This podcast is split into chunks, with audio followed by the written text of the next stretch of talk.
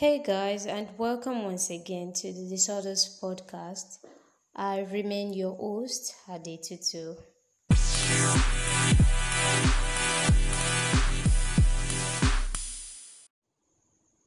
It's really funny when people say, What's the big deal in what you're doing? First of all, you have not done it. You're not doing it. Someone else is. So it is a big deal. The fourth disorder is tagged What's the Big Deal? The mistake we make is trying to measure the worth of something based on how simple it looks and how easy it seems. We measure value according to the perception of our taste buds. But have we even taken time to think about how much this person has invested how much was invested by that person to acquire the skill, or how much brain work it was or it took to improve on a skill. Yes, some people have talent, what we call innate ability. But because it is innate it does not make it less of an ability. Honestly, we might be able to do what that person does. Then the question is have you done it?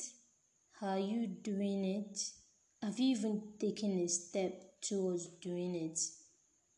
So, it's not just the ability we're talking about here, it's also the diligence, the focus, intellect applied, consistency that is mastered. It is quite distasteful that we are quick to belittle a skill that someone has learned when we are told to pay for it.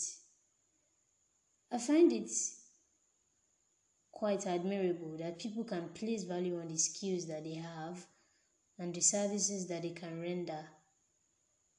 So, if you cannot afford it, simply say so instead of resorting to mocking someone's ability.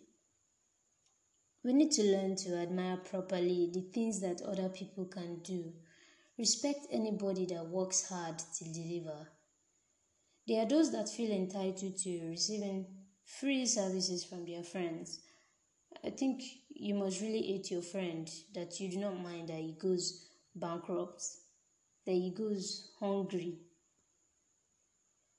It is no joke that a person has applied time and space to master a skill. So, yes, it is a big deal that he can do what he does whilst you can't. So, value it. Don't hesitate to value it.